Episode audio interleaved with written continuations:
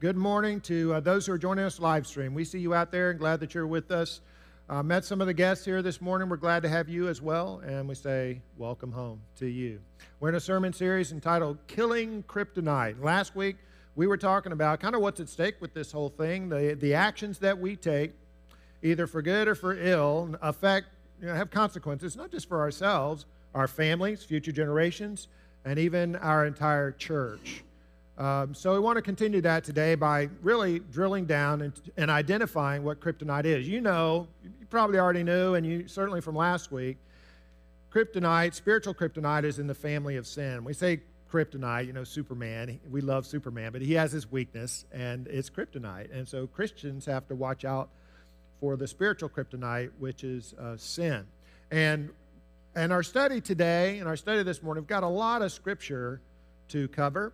Uh, somebody asked me before church, they said, you know, could you slow it down a little bit? You're really talking fast last week. And I said, yeah, absolutely. Next week. I'll slow it down next week. I can't slow it down today. I've just got too many scripture, a lot of scripture, and we'll put them up there for you. But uh, so spiritual kryptonite, Paul referred to that which caused Christians to be weak, sick, ultimately in, in danger of spiritual death.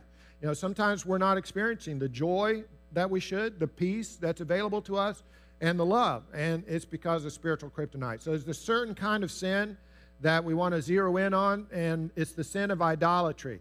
Now, some people, when they hear that, some Christians say, oh, okay, sin of idolatry, breathe a sigh of relief. I know that's not going to be me. I'm not going to have my toes stepped on today. I don't have a shrine or a little statue or carving that I bow down to every morning. But we want to do a deeper dive in, into what idolatry is, because it's such a serious business for we who are believers. And we're going to ask and answer five questions this morning about idolatry, starting with, what is idolatry? Now, the Bible teaches that all of us, all of humankind, are born with an innate knowledge, an innate knowledge that there is a God, uh, that He is deserving of our worship, really a desire for that God, a desire to worship God. Romans two fourteen, Paul writes, even Gentiles who do not have God's written law show that they know His law when they instinctively obey it without even having heard it. They demonstrate that God's law is written in their hearts, for their own conscience and thoughts either accuse them or tell them that they are doing right. So we have this innate knowledge of God. And in addition to that, you've got the testimony of creation. Not only is the awareness of God written on our hearts, but creation bears witness to the wisdom and the power of God.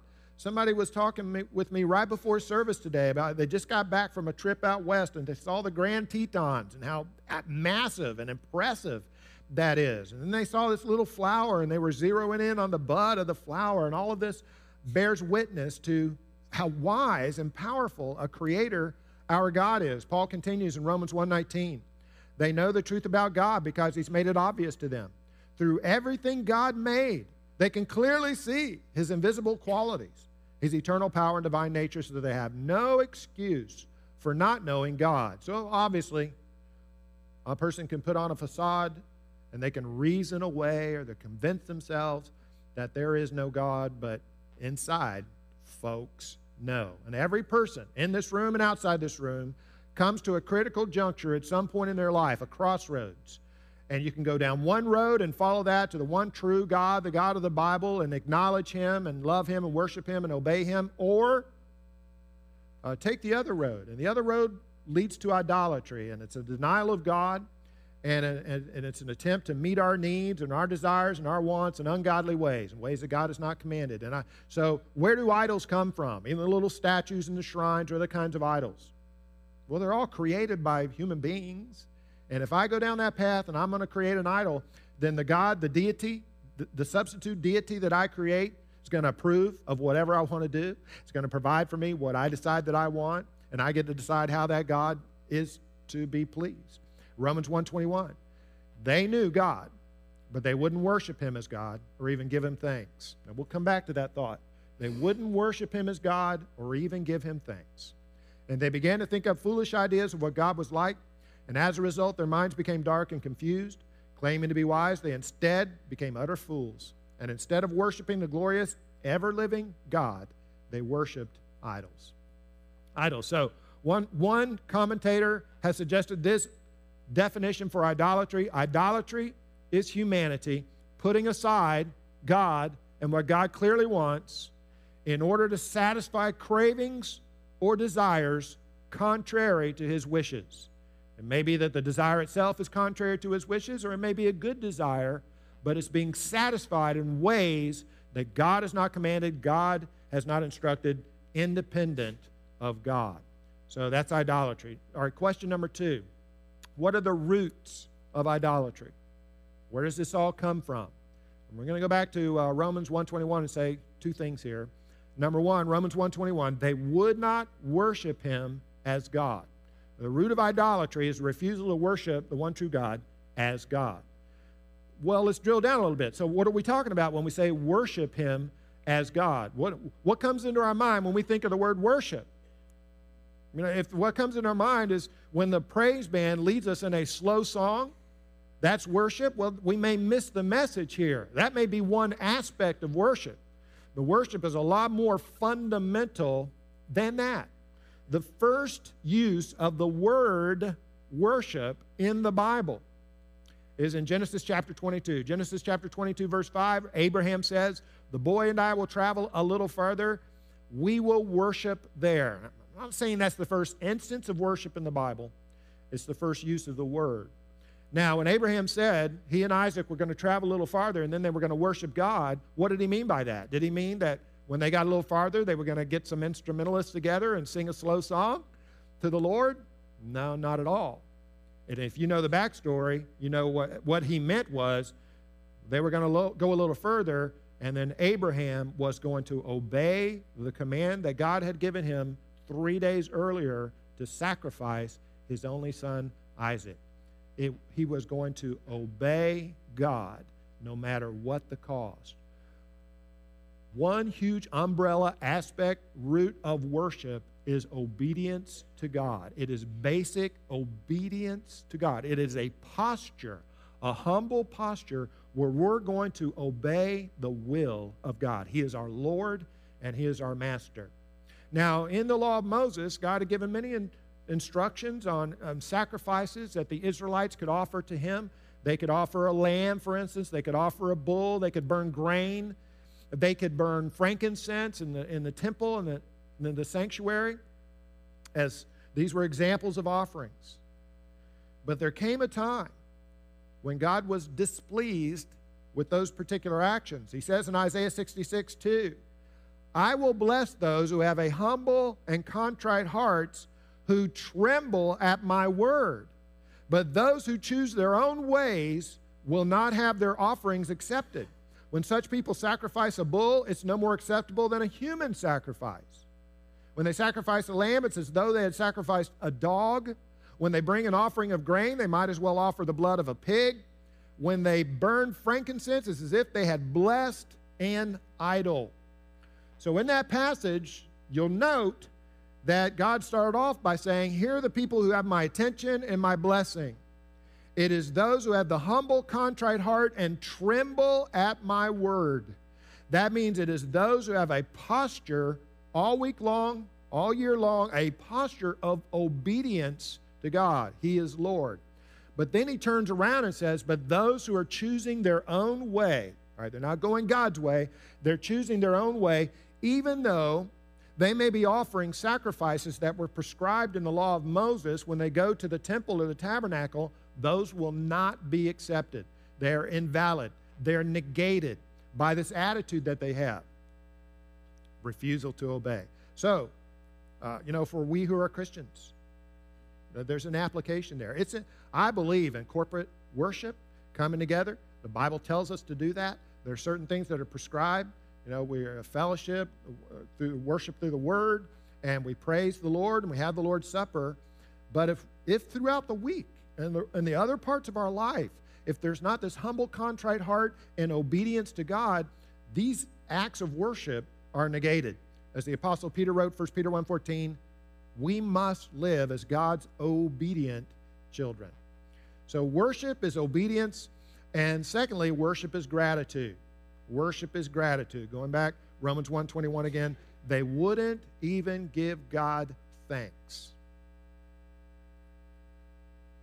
Uh, an attitude of entitlement. If I have it, I'm not grateful. You know, I deserve it. I, I deserve a certain standard of living. I deserve certain material possessions. I, I have these wants, or I have these needs, and I deserve to have them, and I'm going to get them no matter what. That's going to result in us not being grateful and thankful, as we all should be right here, right now, whatever our circumstances, being grateful and thankful to God. So, talking about they would not worship him as God, they would not have this posture of humble obedience, and they would not give him thanks. These are the roots, the roots of idolatry. What are the consequences? That's question number three. What are the consequences of idolatry? Back to Romans one twenty-four. So, God abandoned them to do whatever shameful things their hearts desired.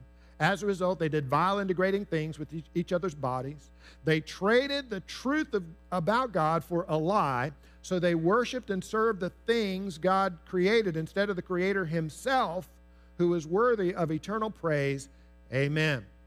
So what happens? If I take this road, you know, I follow these roots of idolatry, and I reject God, and I do not obey him, I don't give him thanks, and I'm going to create my own gods, I'm going to begin to submit not to the Creator, but the things that he created. And I'm going to sub- submit myself basically to my own nature. And the problem with my nature, our nature, is that it's corrupted. It's cursed. Been cursed by sin. We can't trust it. When we go down that road, it's as if the moral compass has been corrupted and things get turned upside down. And we can see this. Think about our society. He says they trade the truth for a lie. So that which is good, now that society says this is good. It's really, it's bad. That which is evil, and you know, society says this is evil, that's really the good. That which society says is wise, that's really foolishness. And we go down the rabbit hole and everything in the society gets turned upside down. In Romans one twenty-six, he continues, that is why God abandoned them to their shameful desires. Now, the next, uh, what follows that verse, the next one hundred thirty-seven words, Paul lists twenty-two different offenses against God that are evidence or consequences of a bondage to a lifestyle of idolatry. Here's some examples, Romans one twenty-eight.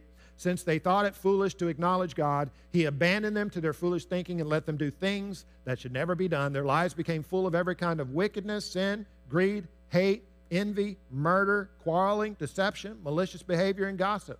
They're backstabbers, haters of God, insolent, proud, and boastful. They invent new ways of sinning. They disobey their parents. They refuse to understand. They break their promises, are heartless, and have no mercy. Now, a lot of those things in and of themselves can be idolatrous activities. Now, they're, they're simply masks. They're masks or they're medications trying to satisfy the need that people have to worship the one true God and obey him and satisfy our needs and desires in the godly ways that he has prescribed. And we do not have to look far in our society uh, to see evidence of these kinds of behaviors. It leads to the breakdown of our social fabric. It leads to breakdown in families and pain and bondage. Romans one thirty-two. They know God's justice requires that those who do these things deserve to die, yet they do them anyway. Worse yet, they encourage others to do them too. So we see it in our, our government, our media, our television, our movies, social media influencers who know good and well this is what God prescribes, but we're going to turn our back on that, ignore it, and do something different altogether. It's idolatry. Now, you can walk down most streets in America. You're not going to see carvings of stone or wood statues or shrines, but that doesn't mean that America is not an idolatrous nation. We're, the nation is steeped in idolatry. The culture is falling headlong into idolatry, and, and we are enveloped and overwhelmed with waves of propaganda for idolatry. We are. I mean, that's the environment that we live in. And this is why I want to sort of raise the awareness this morning that we're susceptible to the influence of this idolatrous process. All right, so that's idolatry. And fourth question, what makes idolatry adultery? Now, let's imagine uh, Justin and Angela. They're in their first year of marriage. They're enjoying a great marriage, and they're very compatible, and they love each other. And one day, Justin comes home from work to find Angela getting ready to go out. She's got her makeup on, her hair's done, she's dressed. And he says, honey, obviously I missed something on the calendar here. We're going out tonight. I'm sorry, where are we going? And she says, well, you're not going anywhere. I, I'm, I'm going out tonight. And he says, well, what? Where are you going? She says, well, I'm going out with Tom. And Justin says, with Tom? Who's Tom? Angela says, well, Tom's my uh, boyfriend from high school. She says, yeah, we're going to go out. We're going to have dinner. We're going to have a movie. Spend the night at the Hilton. And I'll be back mid-morning tomorrow. And Justin says, what? You can't do that? And Angela says, well, why not? He said, because we're married. She said, yeah, so what? She says, well, married, that, that means we're, we have an exclusive relationship. You can't date other people. I don't date other people. She said, oh, Justin, is that what you thought? She says, oh, no, listen, I've got relationships with lots of guys from the past. There's no reason just because we're married that I should abandon those. She says, tell you what, I love you more than any of them. I'll spend ninety percent of my time with you. You just have to share me about ten percent of the time. And Justin's upset. Does Justin have a right to be upset? Yeah, most of us would say he does. We would say that's a pretty ridiculous analogy. But nevertheless, uh, that's because we understand the, the very inherent nature of marriage. It's a covenant relationship between two people, and it's exclusive. Well, biblically speaking, as you may well know, the Bible portrays our relationship with God as a marriage covenant. All right? This was the case with Old Testament Israel. It's the case with New Testament church. And in those, within those covenant, when a covenant person, a believer, commits idolatry, it is akin to adultery. Now, just a couple of examples here. Isaiah fifty-four five, your creator will be your husband. The Lord of heaven's armies is his name. So God's the husband and the people are the wife. Sorry, guys, but we as, as a congregation are the wife. Ezekiel sixteen thirty-eight, I will punish you for your adultery. Jeremiah three twenty, you have been unfaithful to me, you people of Israel. You have been like a faithless wife who leaves her husband. I, the Lord, have spoken. So idolatry is adultery for covenant people. The Old Testament prophet Hosea, he was commanded to marry a prostitute, which he did. And then she had multiple affairs. And God used that as a real-life example of how he pictured Israel when they committed idolatry. It was adultery. John the Baptist continues this image when he says, Jesus is the bridegroom. And he said, I'm the best man. And Jesus accused the Israelites of being an adulterous generation. Not because they were worshiping idols, because they were satisfying wants, needs, and desires in godless ways. And Paul writes in Ephesians five thirty-one, a man leaves his father and mother and is joined to his wife, and the two are united into one. It's a great mystery, but it's an illustration of the way Christ and the church are one. Marriage is an illustration of the church's relationship to Christ. The Apostle James continues the adultery analogy, James four three, when he says, your motives are all wrong. You want only what will give you pleasure, you adulteresses. Don't you realize that friendship with the world makes you an enemy of God? He wasn't talking about idols and statues, and he wasn't talking to unbelievers. The, the, the letter of James is written to Christians. And he deals with the same kind of things we saw last week with the Apostle Paul in Corinth and what was happening at communion, and the people were being selfish, and they weren't honoring the rest of the body of Christ. James is dealing with those same interpersonal issues amongst the Christians. And, and he says, you're committing adultery before the Lord, and he compares it to friendship with the world.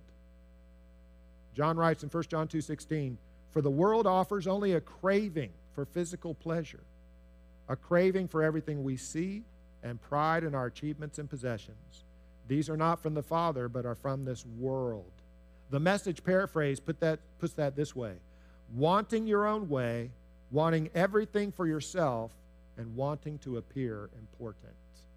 Do we have to watch out for this? Yeah, we have to watch out for this. John Bevere is the author of Bait of Satan. Uh, Bait of Satan, he writes this, to commit adultery with the world is to be driven by the intense desire of what will bring pleasure to our five physical senses, or what will feed our self-worth independent of God. Now, God wants to feed our self-worth, and God wants to meet our needs and our desires in the way God has prescribed. But so this is independent of God. This is the driving force of the world. It comes down to this posture. I know what's best for me and I want it. A Christian engages in idolatry when he or she disregards what God has clearly revealed in order to obtain a strong desire. For a Christian, idolatry is known disobedience to the will of God. It's different than when a believer falls into sin and repents. Idolatry occurs when a believer is given over to sin. That man or woman has elevated their desire above God's will and formed an idol. And that's what I'm calling spiritual kryptonite. It makes us weak and sick and can lead to spiritual death.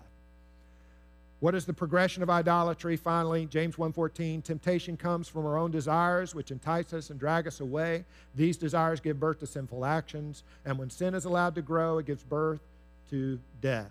Intention